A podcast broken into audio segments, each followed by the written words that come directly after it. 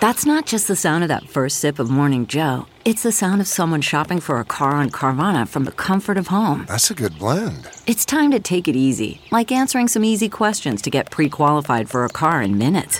Talk about starting the morning right. Just like customizing your terms so your car fits your budget. Mm-mm-mm. Visit Carvana.com or download the app to experience car shopping the way it should be convenient, comfortable. Ah. What makes a life a good one? Is it the adventure you have? Or the friends you find along the way? Maybe it's pursuing your passion while striving to protect, defend, and save what you believe in every single day. So, what makes a life a good one? In the Coast Guard, we think it's all of the above and more, but you'll have to find out for yourself. Visit gocoastguard.com to learn more.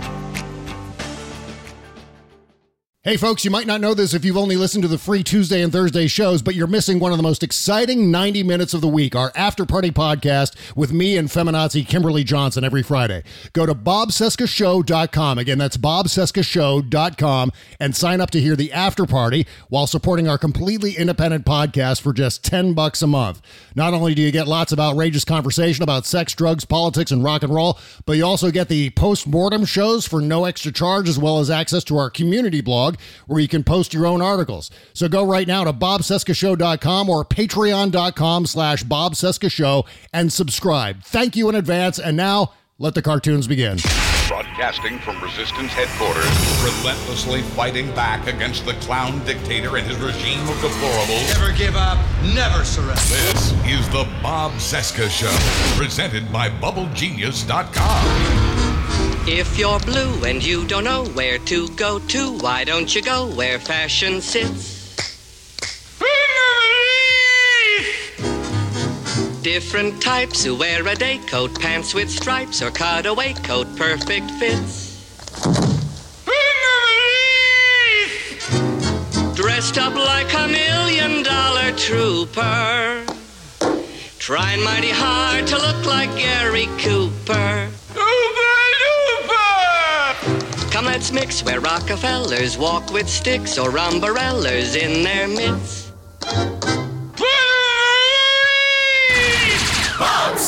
We could not talk or talk forever and still find things to not talk about. The Bob Cesca Show.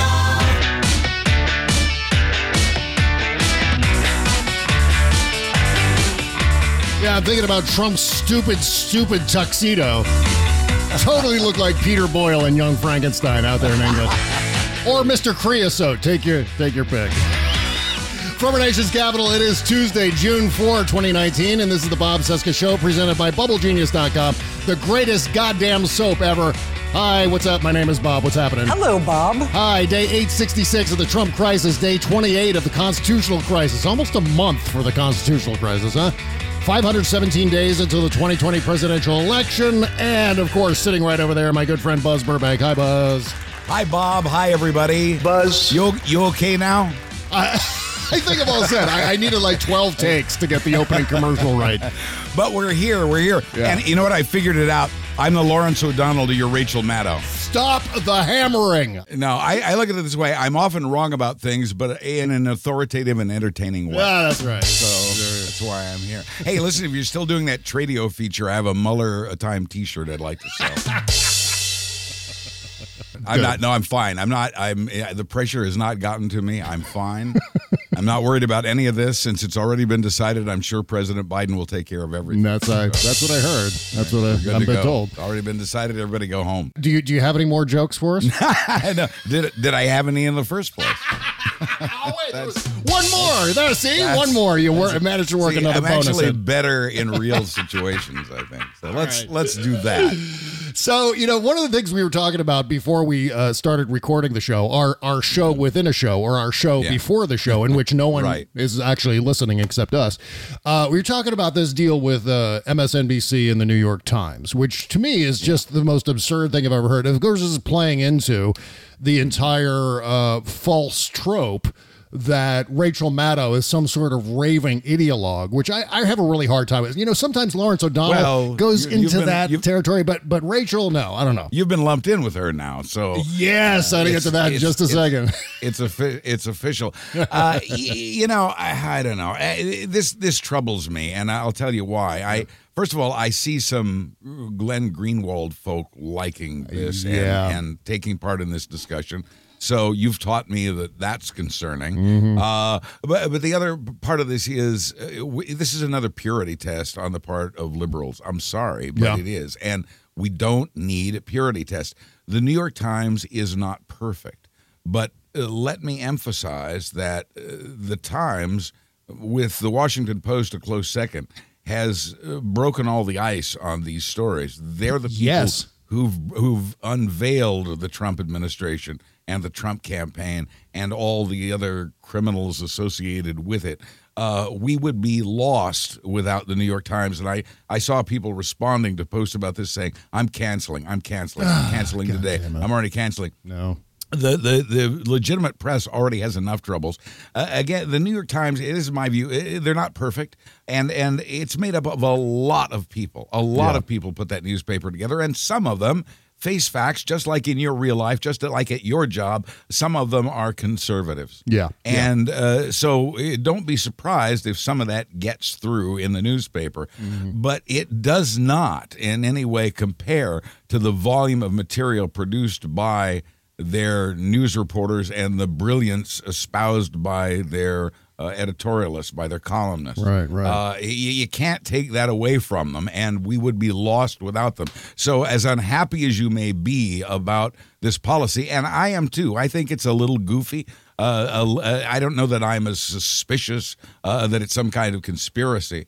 Uh, but uh, it, it is a little concerning. And the policy, just to clarify, is uh, no more uh, news reporters on Rachel and uh, Lawrence because they are considered very partisan shows. And they can still go on uh, uh, Brian Williams at 11 because his show is considered uh, apparently less partisan.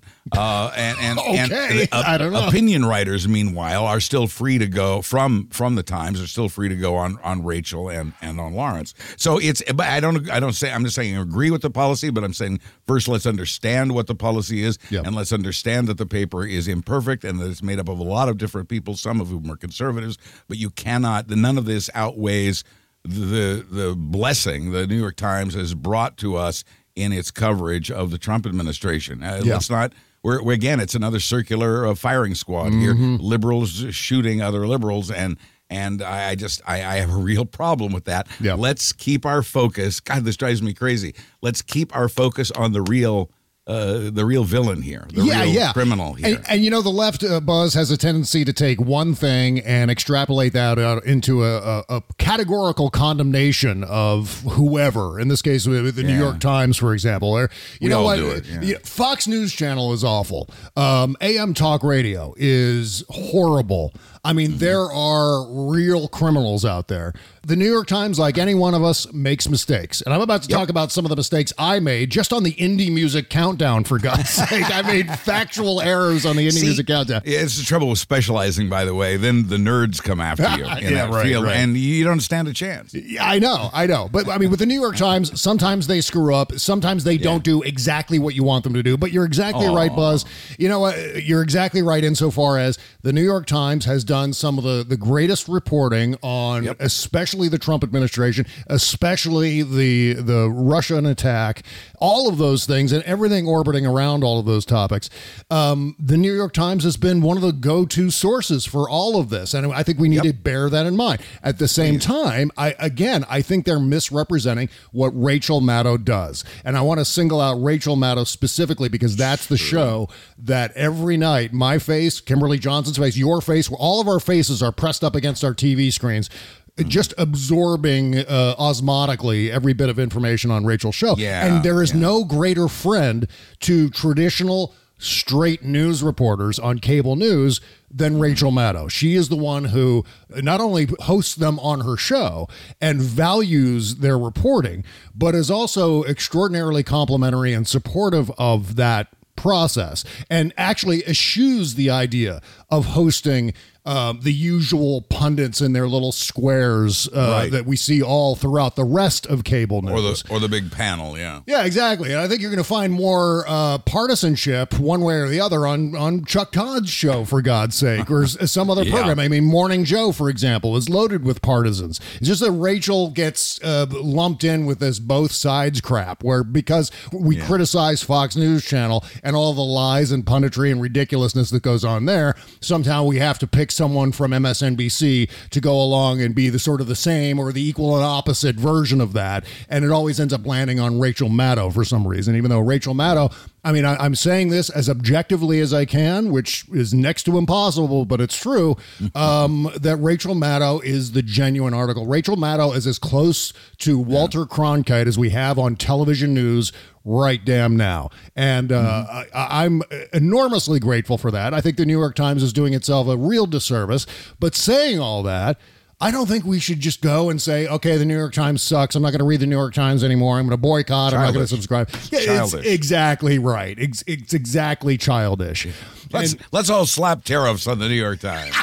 That's right. It just doesn't. I mean, you know, look, I, I get it. Sometimes when they refuse to call Donald Trump's lies a lie, I, you know, you want to make the Jody noise. you want to just cry out in slow. frustration. Yeah, but you know, Yeah, well, a lot of all, all the mainstream media was reluctant. They were so freaking careful throughout the campaign to try to uh, continue to to to be fair. Yeah. Uh, by the way, there's that car alarm. I know. We're going to have the car alarm throughout the show. Thank you very much, whoever that is. I'm going to go put a brick through their windshield. I was, I was in fact, I was, things- I was stomping around the house before we started the show going, I'm calling the cops. God damn it. I'm calling the cops. Just, God damn it. Just screaming that off my balcony.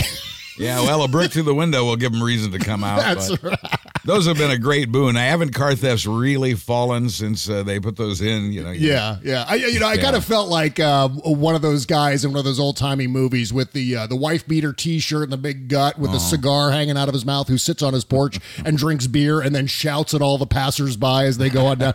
That was me for about five minutes before we started the show today. I, don't- I don't picture you in that shirt or or with that belly, but you will be sitting on a balcony shouting those things. I guarantee it. I absolutely guarantee it. right. It's like, damn But it, someone, someone's going to be held accountable for this car alarm. Damn it. Ba- Oh, back to the issue at hand. I just Yeah. had a couple of things about Rachel. Uh, Yeah. The reason I watch is not to be indoctrinated. Uh, it's it's one of the things I do is I take screenshots of uh, various resources that she Yeah. and oftentimes these are the Washington Post and Rachel's one of Rachel's favorite sources, the New York Times, uh, and and I'll snap those and then and then go find those stories, read them for myself, interpret them for myself. Yeah. So I, she introduces me or guides me to uh, what you know the- stuff we need to know. As far as what you said about her being. Uh, I Rach- I don't know how how Cronkite she is. It's she. I get what you're saying that she's very close to that, but in much the same way that people with uh, what were once considered moderate politics are now considered uh, to be leftists. Yeah. And and this has happened because the entire country, the spectrum has moved farther to the right. That's right. It used to be more centered and now it's it really leans hard right. So what used to be in the middle now seems to be on the left and that is not only true in politics and political parties but it's true I think in the case of the media that uh, she's more centrist yeah, not entirely. I mean, she's definitely on the blue side of the line, but Yeah, yeah. she's closer to the center, I think, than she gets credit for. I think I think simply by virtue of the fact that she states these facts, Yeah. that she assembles these facts, that alone puts her in the middle because at least she's dealing with facts when so many so many in the media are not. Yeah, and you know she does such a fine job of taking all of these disparate news stories and stitching them all together and putting them in context and, and telling a story based around that. I And by story, I don't mean to say, in the frivolous sense, as if she's reading us Goodnight Moon or something like that. I mean, the, no, the- but that's the a, reporting a, sense. and she does on a bigger scale. What I've always tried to do uh, myself is is Right. is tell a story, make it interesting. If this is so freaking important, I mean, this is one of the first things I learned getting into radio news. If this stuff is so important, and clearly it is, uh, how do we get people to listen? Because I know my friends are switching to the other station that's playing music when the news comes on. So how do I how do I get their attention and keep their attention? So there's great value in her method. Sometimes it goes on the the tease goes on a little too long and it gets Yeah. irritating. She hasn't done that for a while. There hasn't been time for it. But uh, you know, and there are times I yell at her. Uh, you know, and, and because I think she's gone too far or is wrong about something is off the and there have been a couple of cases where she was off the path a bit and never pursued that any further because it was the wrong path. Uh, and I've I've witnessed that. But she is uh, a, a national treasure. Yeah, and yeah. and and and and not you know not the. Uh, I, th- I think it was my dad who said she's uh, she's a kook, and I said she, she's a. I said I never, said never watched. I said I well actually he has Oh, uh, really? not not a, not a long time not not since Trump was elected I don't think uh, but but he says she's a kook and I said she's a Rhodes scholar Yeah. he said I don't care I don't care she's a kook you know She's a smart kook. So yeah very very very smart extremely Yeah, smart. yeah. Well, I mean, if you notice, what she does is she's not pounding her fist on the table. She's not, in fact, Right. expressing a whole lot of opinions. In fact, what she does, instead of saying, I believe this, and here's why you should agree with me, what she Uh-huh. does is she just asks questions. She just throws the questions out. And sure, they're kind of leading questions because Yes, that's uh, that's the whole point. That's the thesis. I've learned a skill I've learned as well yes. And, and so so that's her approach. It's not you know fire and brimstone uh, screaming into the television cameras for an hour. Right. i think that's one of the reasons why she may seem more moderate than she is because she isn't a uh, a fire eater. She's not like you know sort of what we do on this show or or, or what you hear in, in podcasting, Laura. We're, we're certainly not what you see on Twitter. She is No someone who is yeah, Yeah. she's again, that's a great way to put it. She is much more restrained, much more prudent in terms of the information she puts out there. And remember, she's only repeating news, hard news that has been reported in the Washington Post, the New York Times, or the Wall Street Journal, or for that matter, NBC News. And that is it. She's not fishing for conspiracy theories. She's not delving into weird corners, dark areas of the uh, uh, of the political debate to grab things and She use those to suit do- her own yeah. ends. Yeah, she's she's doesn't- legitimate. she doesn't do what if Yeah, exa- exactly right. So, you know, of course, for the New York Times to do this, again, what they're doing is they're just shooting themselves in the foot. Trying to be uh, fair, it- they think. Yeah, they're trying to do it, but they're getting it wrong. Because, again, as I said at the top, it's it's both siderisms. You know, that's what they're yeah, doing. Yeah, and that's what the media. That's the mistake the media made with with Trump. Instead of calling him out during the campaign and making people making voters aware before they went to the polls, Yeah. uh, they tried to play it fair because they were afraid that they didn't want to be considered, you know, leaning one side or another. Facts are facts. Get them out there. Uh, if something's the truth, say so. If something's a lie, call it out for that. And if they had done that uh, during the campaign, we might not be where we are today. So I, I certainly get that that anger. Uh, and the Times is guilty of that. The Times uh, helped was part of the uh, part of the buildup of Donald Trump uh, into the character that, Yeah. that he became. Uh, they they had a they played a big role in that for a while, uh, and he's mad at them now because they don't like him anymore. Yeah, yeah. Well, I mean, I think a lot of people miss that uh, the New York Times, other publications like that, other papers of record, have a responsibility to the journalistic method. And I think um, sometimes with the New York Times, they really, really adhere close to that that, almost to the point of yeah, of going too far. It's exactly what I was going about, about to say just then. Um, but you know, it's it's funny. Uh, speaking of the New York Times, there was this piece uh, published a couple of weeks ago in the uh, American Conservative, the AmericanConservative.com, and it was a op-ed by Peter Van Buren. Uh, Dated May 13th. So I, it took me a long time to find this. I didn't know about it. No one informed me that I was included in this piece. But it's an op ed and it's uh, sort of uh, someone trying to be funny. Uh, how to write doomsday screeds like the pros. As uh, as long as haters believe Trump is bringing about the end times, you too can make a buck writing about it.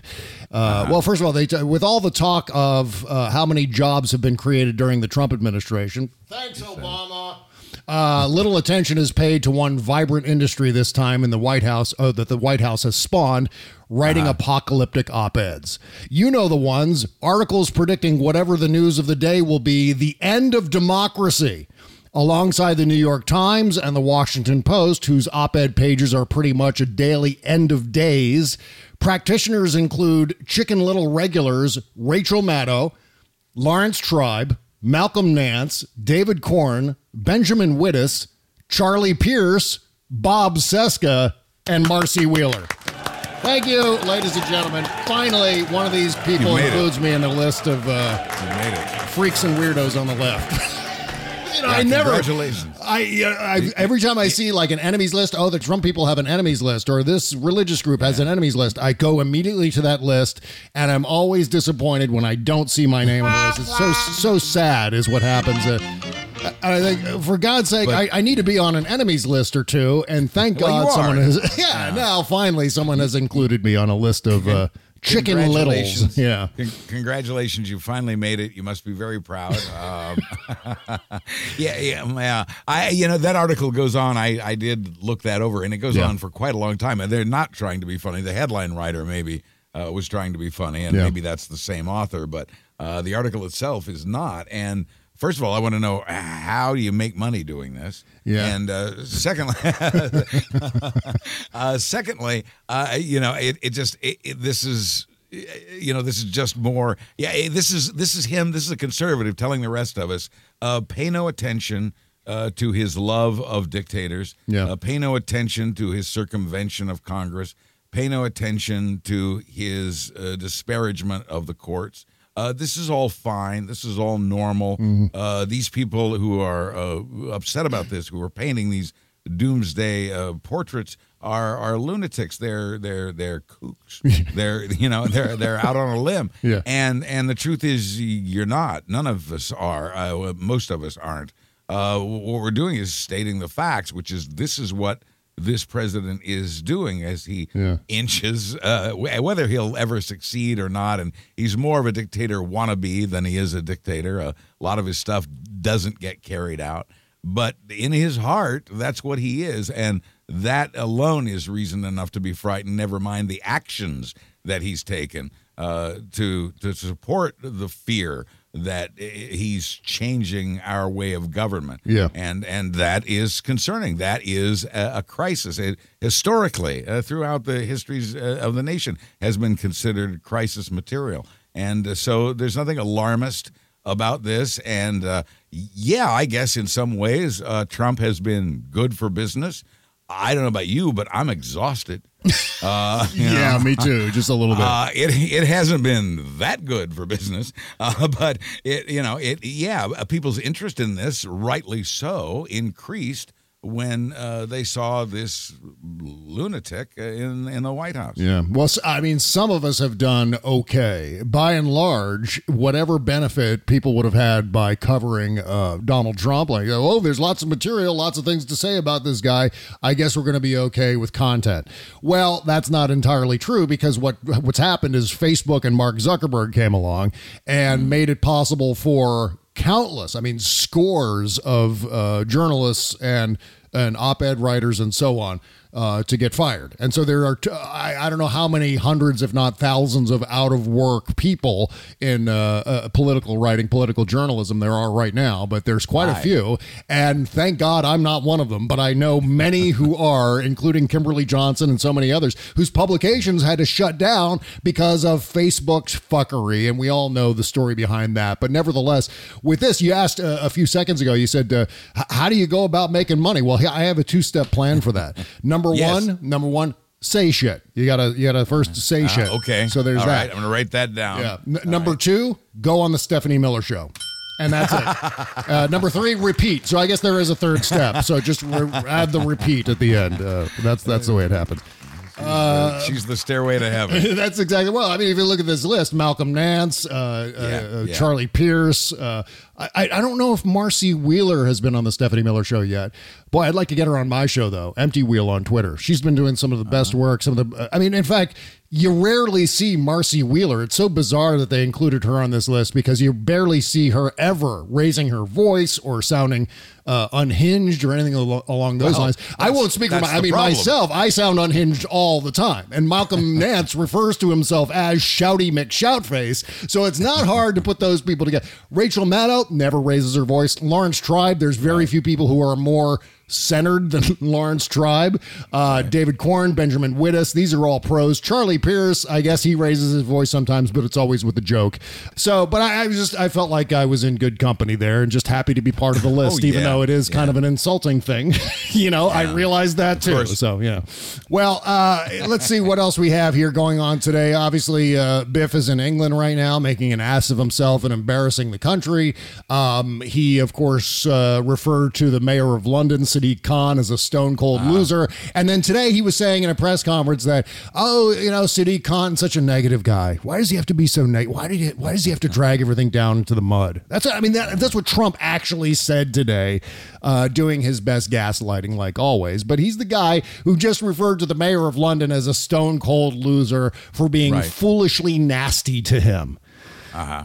Foolish and nasty. Yeah. And short. Yeah, exactly. Well, and again, he's you know it's the same stuff with this guy. It doesn't just same stuff, different country. He's in England right now doing the same shit he does here in the United oh, he States. can he, he can insult in many, many languages. Right, right. Well, you know, um, Jared Kushner is also with him. Well, all the Trump kids are with him for some reason. Well, I I don't know how how does Don Jr. get invited for a state visit to England? Well, he know. didn't. He did. The fact of the matter is, he wasn't. And uh, it, he- here's what happened: the Queen invited uh, specifically just uh, Don and uh, Imelda. What's her name? Uh, Melania. Uh, invited them to a state dinner, uh, and and she did not invite the kids. The kids were not included in the invitation, and uh, then they all show up together. They brought Wow. the kids with them. Yeah. So that's that's how you do that. I, I love the fact that Trump says uh, the the baby balloon, the big baby balloon of him. Uh, the the protesters are carrying. Yeah, I love that. says that makes eh, that makes him feel unwelcome. He said. I hope he gives that some thought. It's so sad that he was feeling so unwelcome and I know. ostracized I in. England. The U.S. president, Yeah. and to think of it. Well, they're getting to see it up close because he's seeing all these protests and going, "They love me so much. They're the greatest. I, I love the British people. They're look at all them turning out to cheer me and wish me well." they're of You course they're the- they're screaming at him and hating him. That's what they're Yeah, you saw the you saw the laser projections. I, I'm guessing. Yo, uh, that were posted on social yeah, media. yeah. All good- some all real good ideas. They're they're really good at protesting. That the large penis that was carved into a field on approach to the airport. That's right. Uh, you know, and and it was it was in the act of urinating on his name. Yeah, and you so know, welcome to England. Right, right. And uh, it's funny, they didn't try to disguise any of that shit. They didn't try to uh, suddenly like put uh, masking tape and paper bags over all the windows of Air Force One to keep him from looking out the window, like they did with uh, uh, the USS John McCain. Uh, Maybe they should. Yeah, or yeah, there was a, one of the times he flew to the Middle East, I think, and uh, uh, he he was terrified because he said they, they covered all the windows. Yeah. Now, maybe they just need to do that on all his trips. Well, Jared Kushner sat down for an interview while he's over there, and Yes, he and did. he really underscored the idea that Jared Kushner shouldn't be doing interviews. In fact, this is kind of a here's a preview of what, how Jared Kushner reacted to some of these questions about Trump being a racist. You, He- wi- you it's can, like this. you do, you, wi- Thank you, you. want, you, Mr. you can Kushner. Do so, you, you, Jared. do, you can, you, you want, Yeah, you want, okay, but uh, so we, we It's get- so hard to avoid the truth, and that's I why know. he's, Stanley's trying to steer around the truth where possible, and he's just not mastered that yet. Here's this great clip of Jared Kushner. One of the reasons I'm playing this is just to get a listen to his voice. We hear it so seldom, Oh, and, and, yes. and and maybe that's the way it should be. That we hear from Jared Kushner almost zero times. But here's Jared making an ass of himself and Trump, and well, for that matter, the rest of the nation. Alexandria Ocasio Cortez, uh, she calls, she has called President Trump a racist. Have you ever seen him say or do anything that you would describe as racist or bigoted? So uh, the answer is uh, no, absolutely not. Uh, you can't not be a racist for 69 years, then run for president and be a racist. And what I'll say is that when a lot of the Democrats call the president a racist, I think they're doing uh, a, disservice to people who suffer because of real racism in this country. Was birtherism racist? Um, look, I wasn't really involved in that. I know you weren't. Was it racist? Uh, like I said, I, I wasn't involved in that. I know you weren't. Was it racist? Um, look, I know who the president is, and I have not seen anything in him that is racist. So again, I was not involved in that. Did you wish he didn't do that? Uh, like I said, I was not involved in that. That was a long time ago. The other issue that often gets brought up in this conversation is that he campaigned on banning Muslims. Would you describe that as religiously bigoted? Look, I think that the president did his campaign the way he did his campaign. He did. and I think but you it- wish he didn't. Do you wish he didn't make that speech? Uh, I think he's here today, and I think he's doing a lot of great things for the country, and that's what I'm proud of. okay, sure. Yeah, They're you know, not answering. Right. And you know what? This goes kind of this the salon piece that I wrote uh, today, which is that, you know what? If you're going to be a dickbag and you're going to be a racist and you're going to uh, especially work for a an obviously racist president, just own your racism. Just, if you got to just say that you're a racist, just uh, admit it for God's sake. I'm sick and tired of this story. Yeah, exactly. I'm just sick and tired You of this being the could- answer to, do- to everything. You, just, you want. I don't know what could- I don't know what to say. Everything's so confusing. I don't know what to do about these Yeah, I mean, accusations. at least they could come up with a story and and and and and sell it. You know, they, this hemming and hawing doesn't get them anywhere. Doesn't you know? You, you the question does not and did not get answered in this situation. Uh, who do you think slimier? Who just and maybe based on appearance alone. Uh, Jared Kushner or Don Jr. Which guy, which slicky boy? Oh, that's do you easy. Think is the most nauseating? Easy answer to that. Uh, Yeah, Don Jr. is the slickiest of the slicky boys with his hobo beard and his slick back hair, his, his pomade and his pear shaped body and his ridiculous Twitter feed. I mean, there's nobody slimier. I mean, I think Don Jr. is slimier than his own dad. I think he's way slimier than Donald Trump. I think he's got zero moral core. And I think Donald Trump maybe has maybe 2%, maybe 1% of a moral. Somewhere Yeah. in there, there's something that maybe kind of sort of resembles morality or values.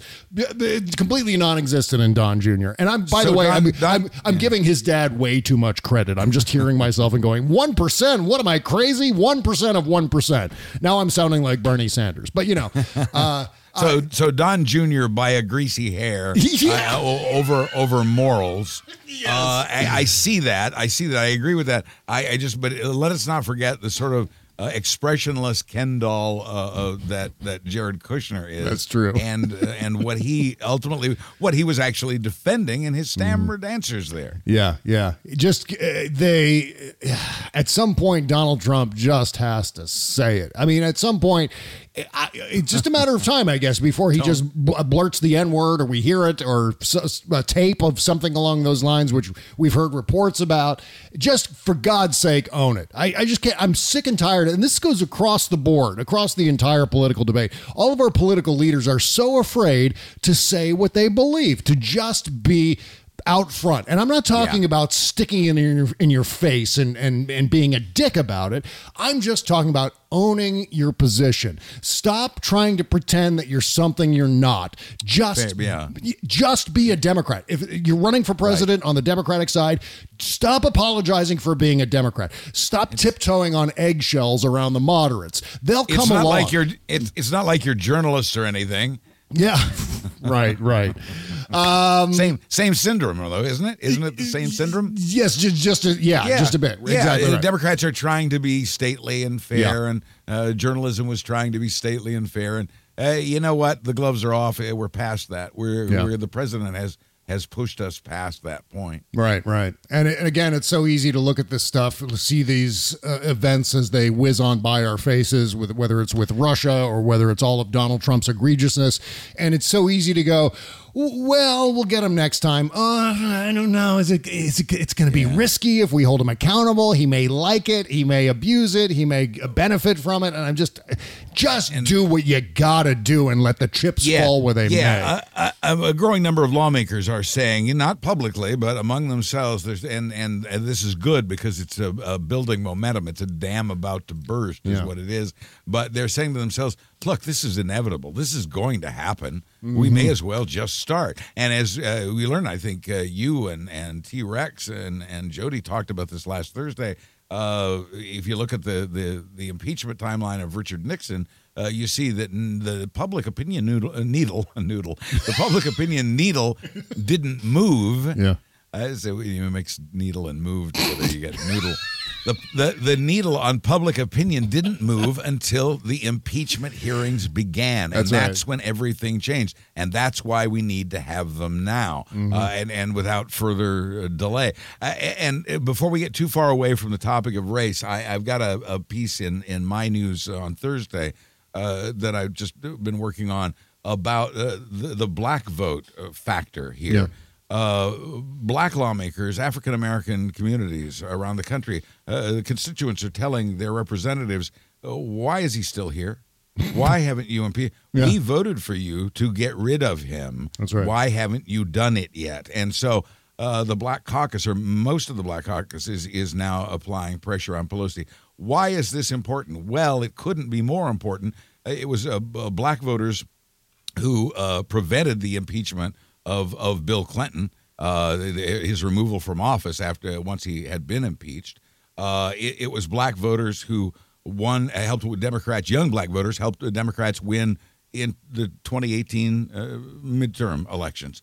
Uh, it was black voters who got Barack Obama elected, who pushed him over the top there. Uh, the black voters couldn't be more important to the Democratic Party right now. And if Yeah. they're truly interested in 2020, they should listen to them. Yep. Because th- th- it, it- listen to it's like what is it? 48% of white voters want Trump impeached. Yeah, yeah. 80 eight- 87% of black voters want him impeached. Listen to your voters. Mm-hmm. That's right. They the, the, listen to the voters who made the differences in the elections and the situations that, that were just cited here.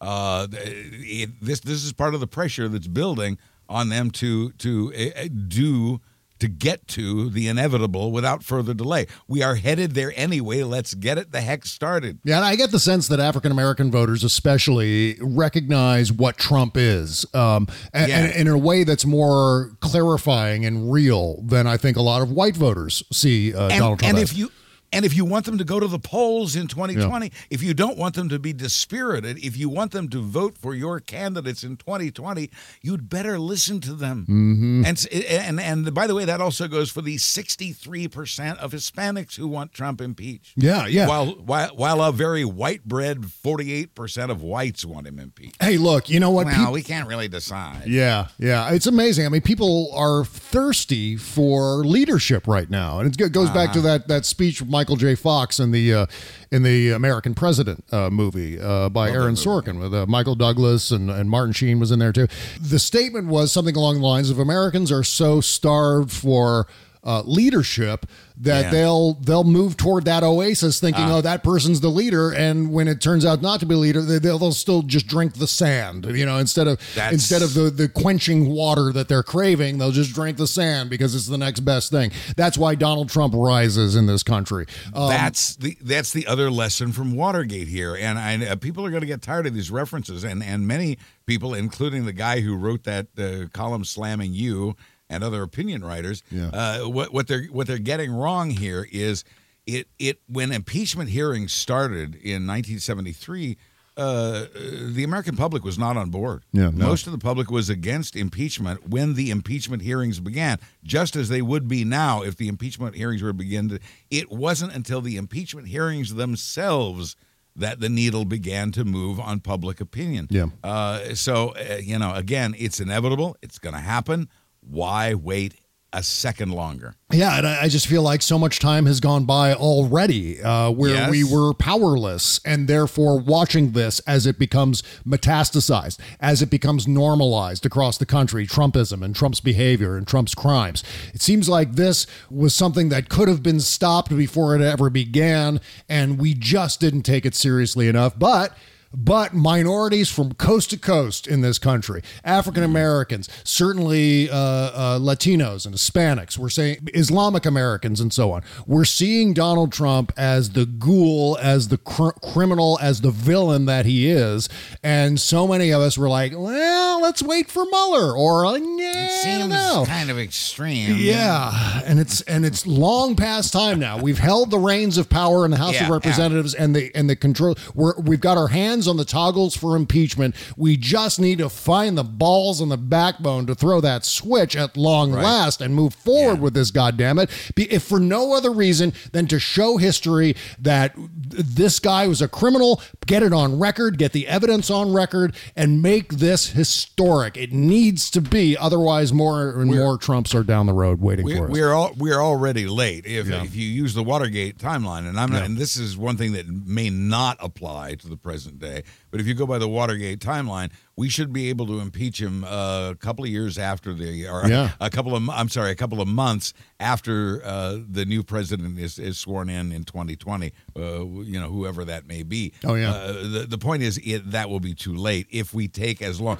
So not only do we have to do it right the freak now, Mm-hmm. but we've got to do it as quickly as possible, and we have to do it faster Yeah. than we did in the uh, early to mid 1970s. All right, well, we're going to come back to all of this, but now it's time to talk about Bugger Off Bomb bug repellent at buggeroffbomb.com. Buzz, you know, I uh, I was down at my mom's lake house a couple of weekends ago.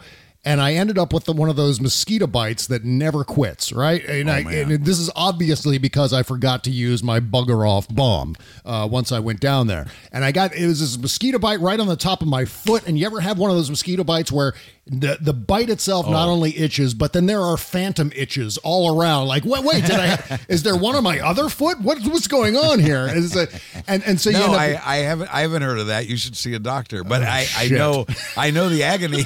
I know the agony. I know the agony of, of having an itchy Yeah. bump there on your on like your ankle there. Oh, yeah, Because you that's can the never, worst. It it never stops itching. Yeah, and sometimes you'll itch it so much, you scratch it so much. You, I've ended up scratching the skin like clean off, like the fir- top layer of skin in the middle of the night, just scratching it while I'm half asleep. It's Yeah, horrible. right, None of this would have happened uh, if I had had my bugger off bomb. And as you know, Buzz, uh, and I know you're like me. You hate the itching, but you don't mind the swelling. So there's that trade off. There's a little bit of an upside there in getting mosquito bites. But if you're tired of bug bites, you've come to the right spot. Uh, Bugger Off Bomb was created to swear off all the pesky mosquitoes that plague uh, all of us every season. Straightforward ingredients, never anything toxic in Bugger Off Bomb. It's easy to travel with in a, a little teeny tiny tin that fits in your pocket. It's made specifically. Oh, and it's not going to leak or like uh, squirt out all over your luggage or in your pocket or anything like that. Yeah, I hate it when pe- things squirt out in my pocket. You Of know, course, the- no bugs. that's right. No bugs at all. It's made specifically for everyone. For example, fishermen, hikers, soccer moms, beachgoers, cruelty-free skincare enthusiasts, your Uncle Joe, et cetera, et cetera, et cetera. Everyone can use Bugger That's Off everyone. Yeah, because they're uh, it's free of nasty chemicals. It's DEET free. It's kind to humans and the environment. It contains two key ingredients for fighting pesky bugs and other creepy crawlies: eucalyptus and citronella. It's all in there. It also contains non-GMO soybean oil, beeswax, thyme, rosemary, cedarwood, geranium, basil, eucalyptus, and citronella essential oils. As I said there a second ago. Uh, also, great seasoning for your uh, backyard barbecue. Uh, no, I'm I'm kidding about the seasoning part. Uh, Do by not the way, attempt this at home. yeah, that's right. By the way, holy hell, it smells way better than any store bought uh, repellents. Bugger off smells clean and fresh, and it won't stain your clothing. Plus, no more skeeter bites. It's another line of defense against any insect borne diseases. Just $10.95 at buggeroffbomb.com. But use our promo code BOBC for 15% off your entire order. Again, that's buggeroffbomb.com. Promo code BOBC for 15% off your order. Support this show by supporting Bugger Off Bomb and stay bug free all summer long. Hey, this is Frangela, and we host The Final Word with Frangela and Idiot of the Week podcast. And if you enjoyed this episode, you'll love our show, where every week we talk about real news, real funny. So come on over and listen to The Final Word with Frangela and find it at sexyliberal.com and on iTunes, Stitcher, TuneIn, and everywhere else you get your podcast. The Bob Cesca Show.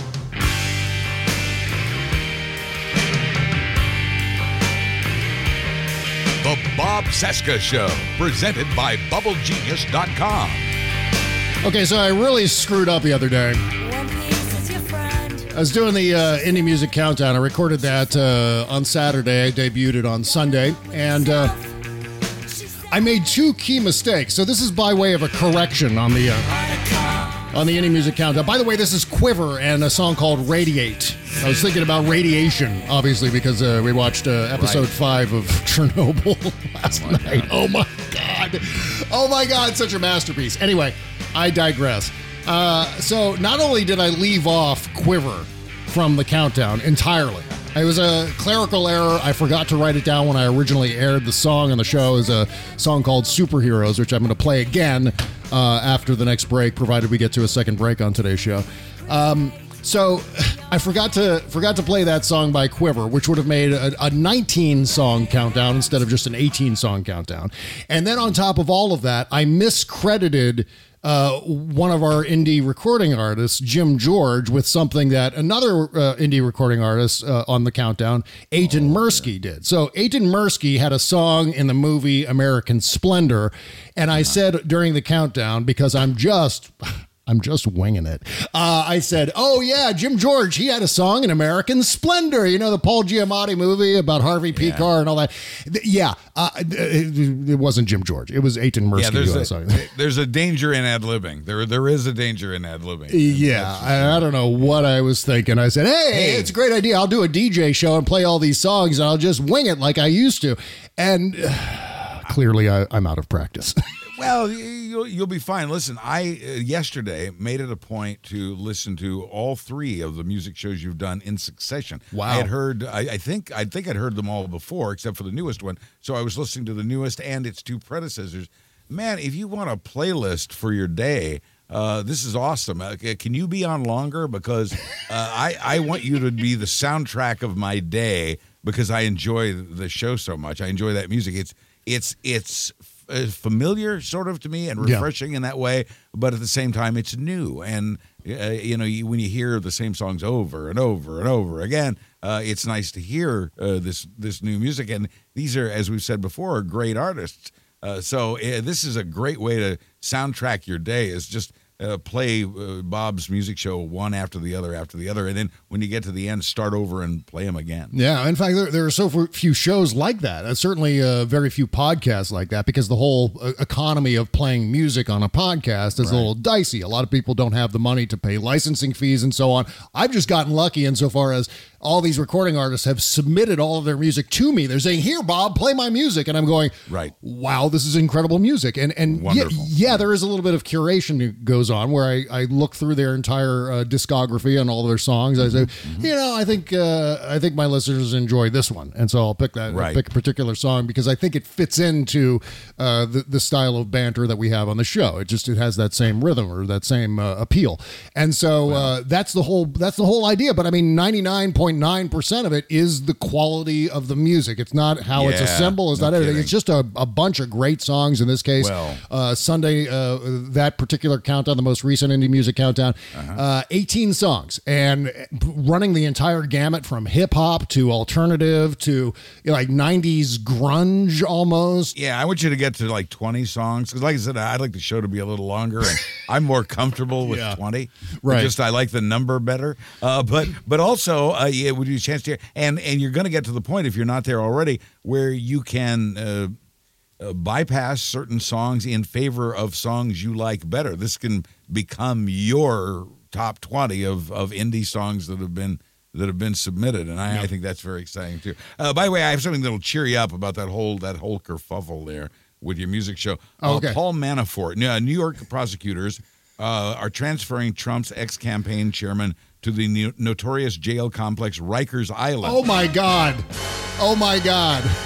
As as he awaits trial on state fraud charges. So it's off to Rikers for Paul. Oh wow! And, and you know what? Yeah. I don't even have the right music for this, but I'm going to try to bring it up as is we talk. there, but- is there is some you need like happy music for this? Happy days are here again. well, no. I mean, I was thinking like this. I was thinking about the Oz theme. Oh That's- well, that's yeah. kind of where that would immediately follow.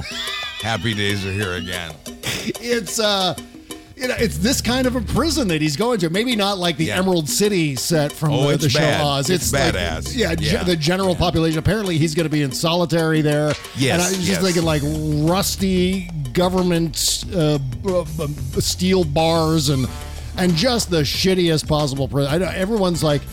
I saw one guy who was like, I can't believe they're sending him there. That's so cruel to send him to Rikers. He Rikers should be shut down. He could have flipped. He could have flipped and avoided this. I don't I get know. it.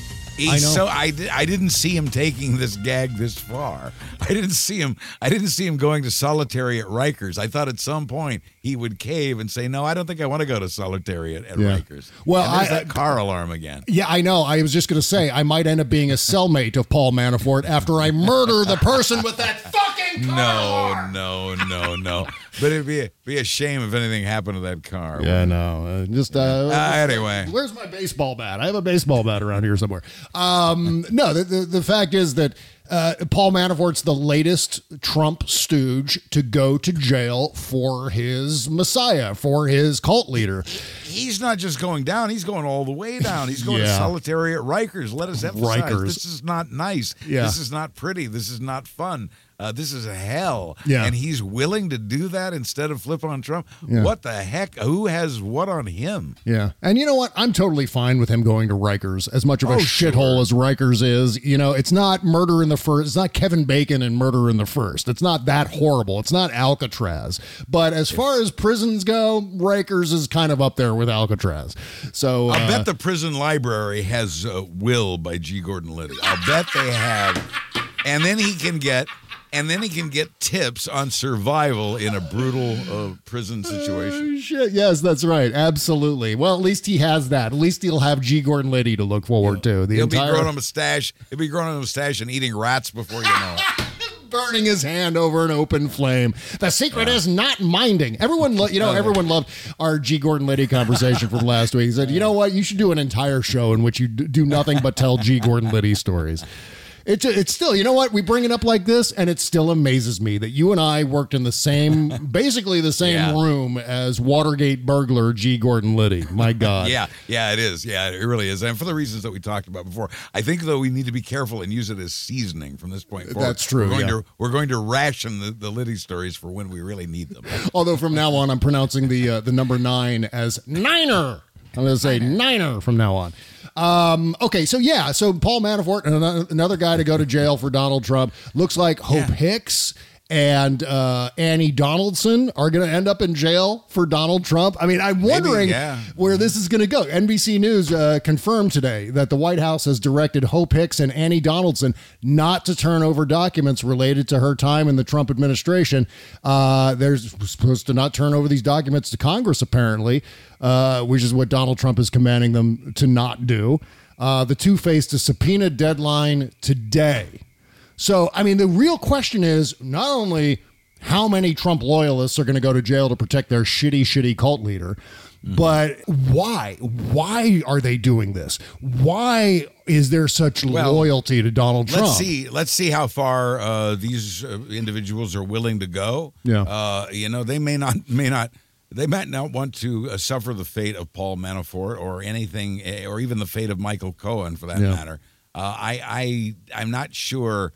Uh, if if they're willing to uh, to take the hit on this, Yeah. I, you know, we'll we'll see. Uh, I'd be very surprised if they did. Uh, I, I- think I mentioned way early on in, in your show, uh, you know, a couple of years ago maybe, uh, that I found uh, Hope Hicks to be fetching. Uh, I thought she was a very attractive, Easy on the eyes, And- yeah. And I recalled a photograph uh, in which she was wearing a tuxedo, and she had her and you know she had her head turned.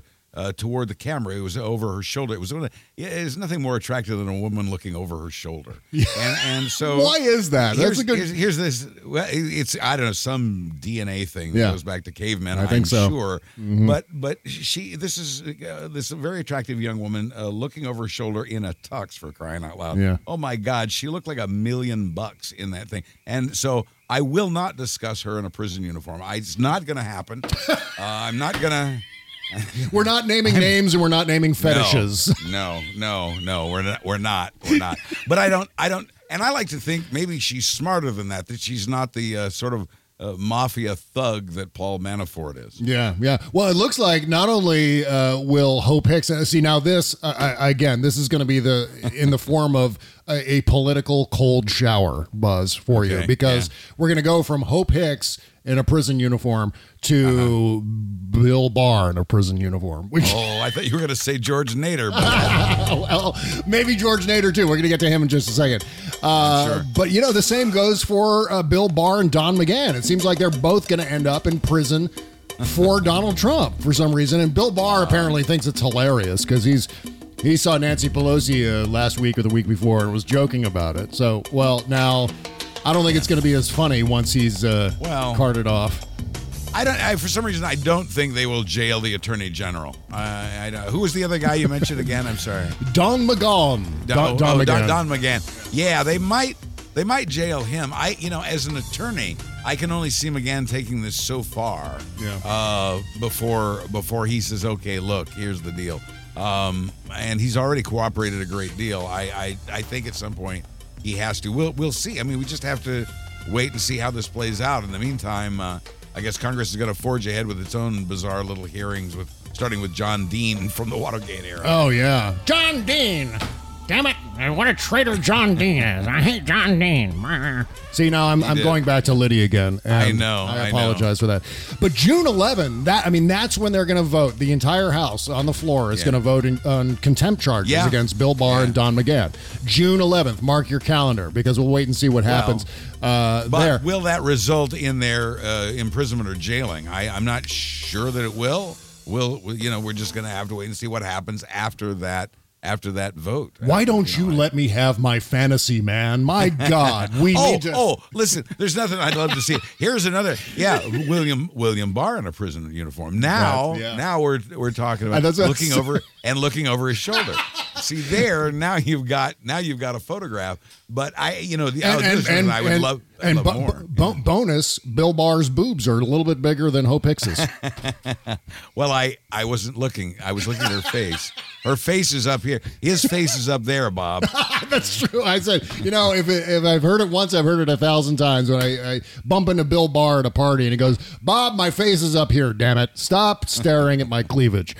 Um, did you see? By the way, uh, Donald Trump had Donald Trump had uh, neck cleavage going on in uh, in England. That was the first thing I spotted in that official photo with uh, with the Queen. Is he had quite a Well, scro- so- quite a so scrotal sack going on under his uh, under his chin there. And, and he looks so good in that tailcoat too, the waist, waistcoat.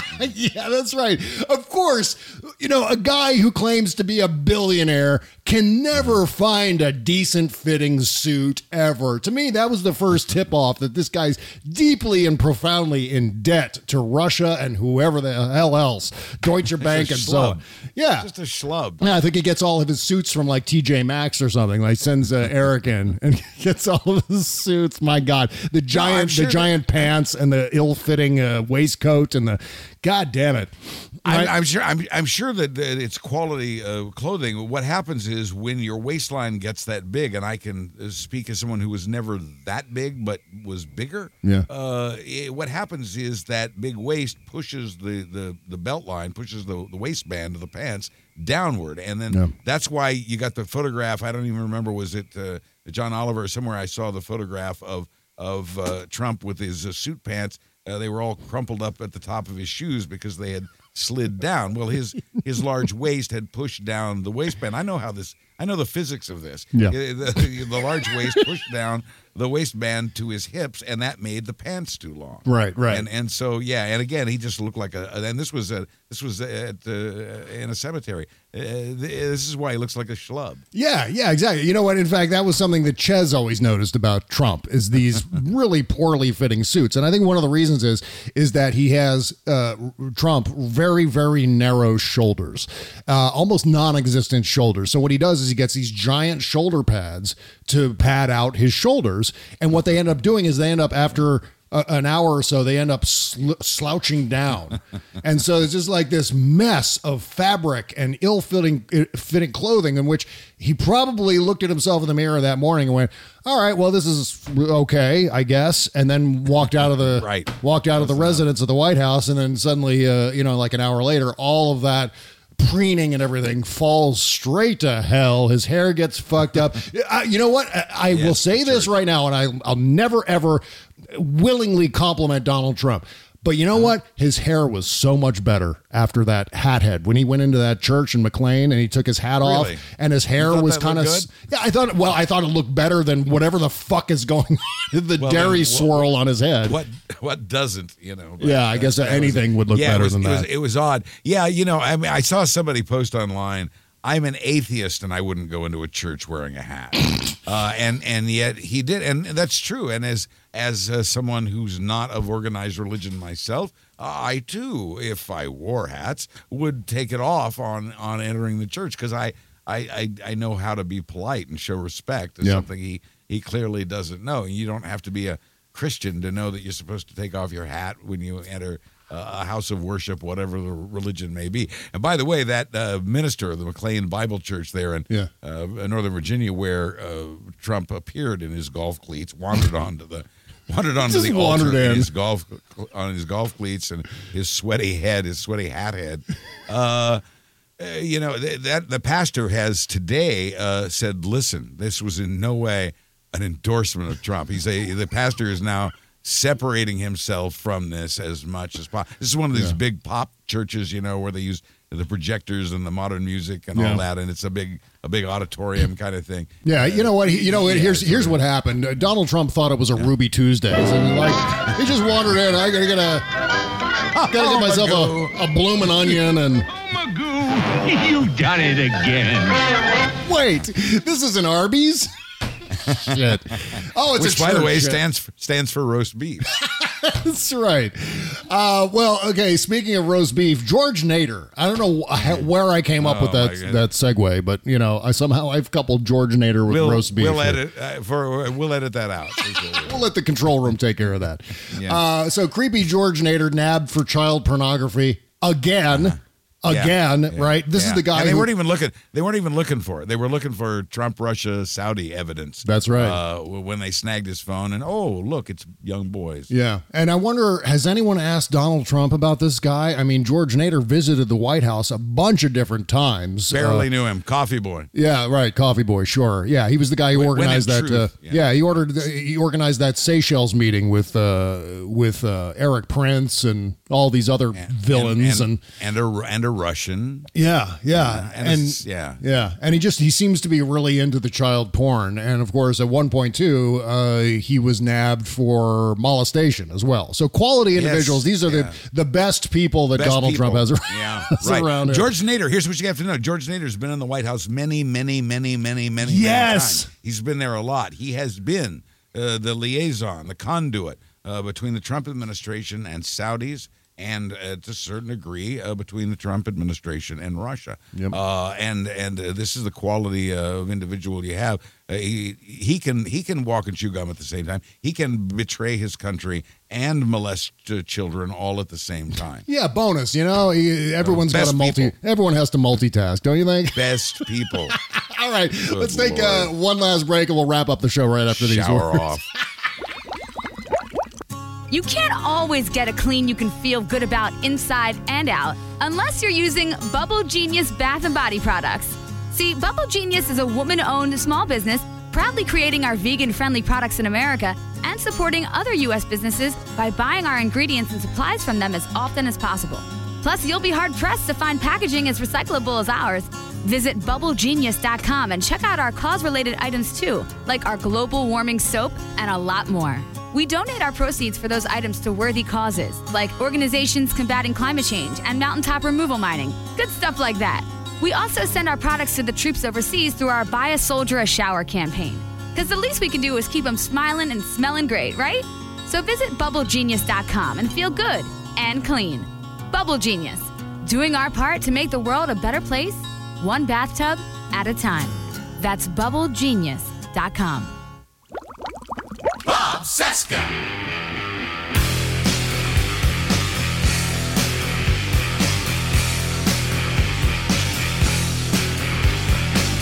And when you keep us in the dark, our love will soon become a farce. We'll have no truth to call our own.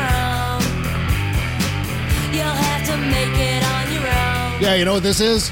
Buzz, it's What? two it's two for Tuesday. Really? I like yeah. Two songs by Quivvver. Boston's own Oh. Quivvver. And by the way, that's spelled with three V's in there. Of Three- course it is. Three V's, right? Of course it is. Now I really like this cut. This cut I'm really, really strong on. Yeah, yeah. And you know what?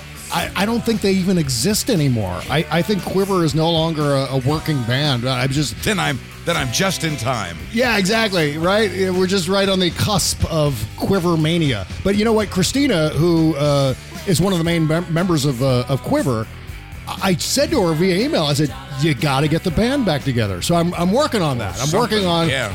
reuniting Quivvver for a you know maybe like a 2020 world tour or something like that. So hopefully She's uh, got that. She's got that looking back over your shoulder kind of voice. exactly right. Hopefully, I don't know we'll- what's wrong with me today. I don't know. You're just really. You know what it is? It's obviously What? it's the it's the stress. It's the mayhem going yeah. on oh, all yeah. around us. Oh, At- at, some Oh, point, I'm you know. apart at the seams. Yeah, yeah. I, I think we both need like legitimate breaks, and I know I. You I had, suck. I saw somebody say this, and I, I echo their sentiment. You suck at taking vacation. I, you know, I really, really do. I was like, you know what? I got to take off, uh, take off uh, an entire week, and I ended up doing shows during the week. And You not only did to do after after the show's finished here? I, I thought about this before the show. and Now Yeah. I know I'm going to do it. After the show, I'm texting you a picture of my swimming pool. I'm texting you a photo of your guest room, yeah. And uh, we're we're gonna we're gonna make this happen. I'm gonna you you won't be able to say no when I finish. All right. Well, maybe that's in the offing. I'm not sure yet, but my God, it's, you know, you know, again, I go back to the same old shit. It's the same old metaphor with Kramer on the bus with the pinky toe. You know, he kept making all the stops because they kept ringing the bell. that, That's yeah, exactly okay. yeah. That's exactly what I'm talking about. I'm I, I yeah, keep I know, I know. I I do the same thing, and it really is. I mean, I don't, you know, I don't I necessarily want people to feel sorry for me. In fact, I don't. Yeah. But but let me just state for the record. It's hard. It's really, really hard Yeah. to just keep doing this and keep doing this. And you think, well, it goes back to the question, uh, the, the statement we made earlier, which is, uh, this is inevitable. What what Yeah. needs to happen here? What's going to happen here? Why the delay? Why is the inevitable taking so long? Yeah, I know. And it, it goes back to this ongoing thesis that I've been developing, which is that the Democrats need to own their positions. I wrote a salon piece, as I said earlier. And, Yeah. and this Oh. piece, I mean, I, I really, I, I want to make something abundantly clear here and now, which is that I'm not endorsing Elizabeth Warren yet. I'm not endorsing Kirsten Gillibrand either. I just pointed two things out from the last 24, 48 hours in which both of those candidates uh, owned their position. I mean, one of the greatest things I've seen on video over the past uh, you know several months is Elizabeth Warren marching in that pride parade with a big giant rainbow uh, feather boa on, fist pumping and high fiving and owning every step of that march. And that was an amazing thing to observe. Not saying, But- well, maybe on one hand we do, you know, same sex marriage. On the other hand, you know, we have to respect the people in the red states.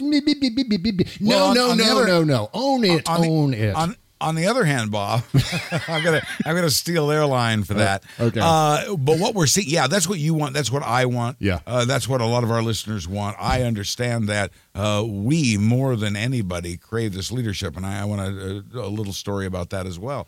Uh, but but uh, instead of uh, instead, what's happening in reality is, uh, as I joked about at the beginning of the show, uh, at least at this point, and I know it's crazy early, and uh, usually whatever the prediction is at this point turns out to be wrong, and we know that Biden is prone to to, to goofing up, Equivocating, Uh, but yeah. but right right now he's at the pack, and what that's telling analysts, and I have to agree to this to a large extent, is what America wants right now is normalcy, uh, something Yeah. uh, something a little bit middle of the road. And the other thing to remember, going back to our, our vital black voters.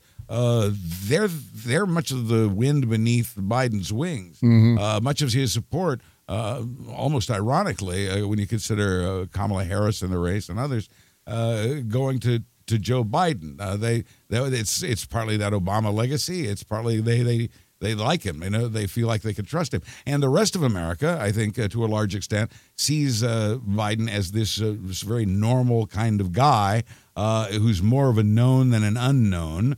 They didn't, they, you know, uh, unknown didn't work out, or at least politically, unknown didn't work out so well last time. So I, I see why things are the way they are at the moment, and I realize that they can change.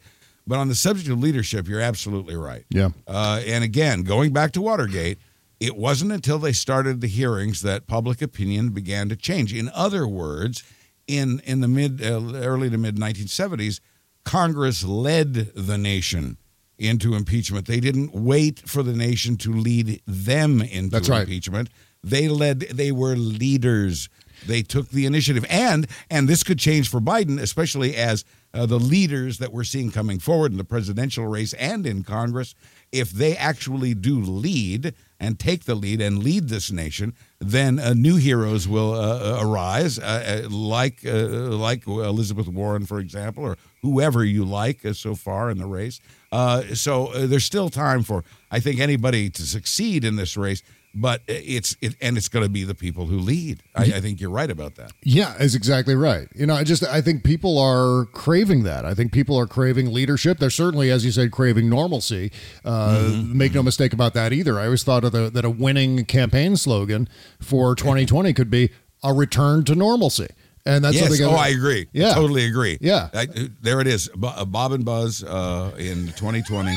A Right, return right. to normalcy. Yeah, yeah. And it's, you know, again, there's no rocket science here. It, it's shocking to say this, I know, but, you know, when you actually say what you believe, people Right. tend to go along. It's it's one of the s- strangest things in the world that you oh that's that's a thing. Well, yes, It's of what course the it's a thing. base. Yeah, it's what the base loves about Trump. Exactly he right. Says, he says what he believes, uh, or what he, you know, uh, he says what they believe. I Yeah, think, he and said- that's, he- that's what they like of it. Exactly. And it doesn't matter what he's saying. He's saying it with this degree of conviction. And we all know it's we all know it's bullshit. Obviously, I'm not saying that it's genuine in any mostly. stretch of the imagination. But wh- when he says something that is absolute bullshit, he looks in the camera and says it as if he actually means it. And It's so- exploitive. Yeah. It's exploitive. Yeah. Yeah. He's, he's exploiting that base. Yeah. hmm that's right. And and the the advantage that the Democrats have is the advantage of having facts and truth and reality on their side. And all they need to do is weaponize that by stating the truth and stating what they believe in. And it's Right, just that simple. I think you get a lot of moderates, a lot of undecided voters, some independents too, who will go along with someone who just doesn't fuck around and says, you know what, this is, damn it, this is what I think, and this is how I think we should proceed as a country. This is what I think we should do about Donald Trump, and fi- fight me. F- go ahead and fight me. I don't care. This is this is how it is, and this is what I believe. And I think that's Yeah, uh, that's- exactly what needs to happen, right?